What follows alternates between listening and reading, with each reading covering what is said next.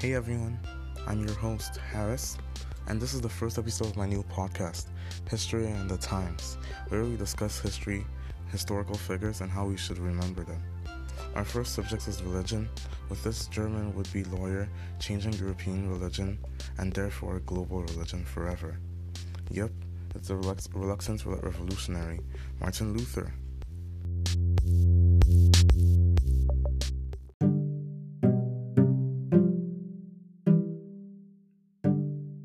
Now, more about Martin Luther. Luther was born on November 10, 1483, in Eisleben, in the part of the Holy, Holy Roman Empire that is now Germany. The next year, his family moved to Mansfield, as his father, Hans Luther, held copper mines. Martin went to a school where he learned the Ten Commandments, the Lord's Prayer, the Apostles' Creed, and morning and evening prayers. Hans eagerly wanted his son to, to be a lawyer. In 1498, he returned to Eisleben and enrolled in a school, studying grammar, rhetoric, and logic. He later compared this experience to pur- purgatory and hell. In 1501, at age 17, he entered the University of Erfurt and received his master's, master's degree in 1505. In accordance, in accordance with his father's wishes, he commenced the study of law but dropped out because of a miraculous experience where he was saved from a storm. This upset his father. The following years would be difficult for Luther. In 1516, Johann Tetzel, a Dominican friar, was sent to Germany by the Roman Catholic Church to sell indulgences to make money to raise money in order to rebuild St. Peter's Basilica in Rome. There he preached that purchasement meant forgiveness of sins. Irritated by the claims, Martin wrote to his archbishop protesting the indulgences, which would later become the 95 Theses. He also sent some copies to his friends, and with the advancement of the printing press, it spread like wildfire throughout Germany and eventually to different parts of Europe as well. Friends translated it to German. Luther intended for the theses to, produ- to provoke discussion, but not mockery. According to a source, he might have posted the work to the door of the Church of Wittenberg, though this has largely been thought of as being false. Eventually, the church had enough and gave Luther 120 days to recant or be excommunicated. At the end of the due date, on December 10, 1520, Martin Luther publicly burned the letter. He was excommunicated the next month.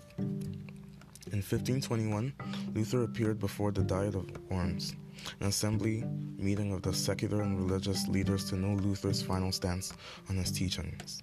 Yet Luther held his ground and the verdict declared him to be a her- heretic and therefore an outlaw. He went into hiding, and in the meantime, he translated the New Testament from Greek to German. Luther secretly returned to Wittenberg and preached against the violence from his followers. Due, due to his stance against them, many rebels backed down. In 1526, he married Catherine von Bora, a nun who, influenced by Luther, escaped from her convent and chose to marry Luther. He literally practiced what he preached by marrying as a clergyman. He had written that marriage is an order of creation. He was, she was his confidant and made her own amount of money. The couple had six children, but two died young. In his later years, Luther was no longer at the forefront of the Reformation. It grew bigger than he ever thought it would. But he had poor health and was experiencing arthritis, kidney stones, and vertigo. Due to this and the stress of living as an outlaw, Martin's work starts to become harsher and offensive, especially towards Jews and the Pope. On February 18, 1546, Martin Luther died of a stroke. He was, born in, he was buried in Wittenberg, the place he had arguably changed the most. And with that, we're going to talk about his legacy. Should Luther be remembered the way he is now? For some, Luther is regarded as a man of change who pointed out the flaws of the Catholic Church. One group is not surprisingly the Protestants. He is viewed as one of the most important figures since the Apostles. There is no, no known condemnation of Luther by Protestants. There are places in Germany named after him, and Reformation Day commemorates the, days, the day the theses were posted. Several European countries observe it as a holiday. Luther's Reformation is also important to the cultures of some nations, such as Austria.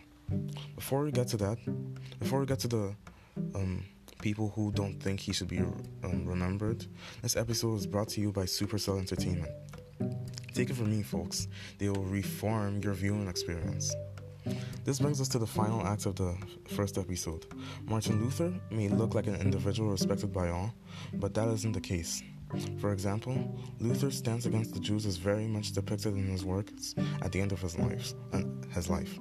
He did mention kindness towards them, but when he couldn't convert them to Christianity, his attitude changed.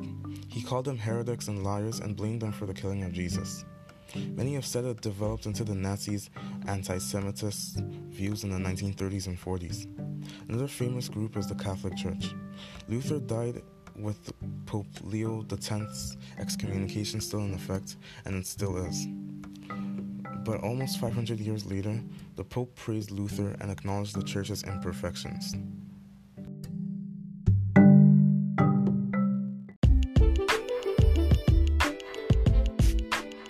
So we've come to the end of the podcast. I believe we should ex- re examine what we thought we knew in today's light to understand who we celebrate and why. Of course, no human is perfect, but we should still keep that in mind. Next week's topic is another controversial Renaissance philosopher, Machiavelli. Thanks for listening.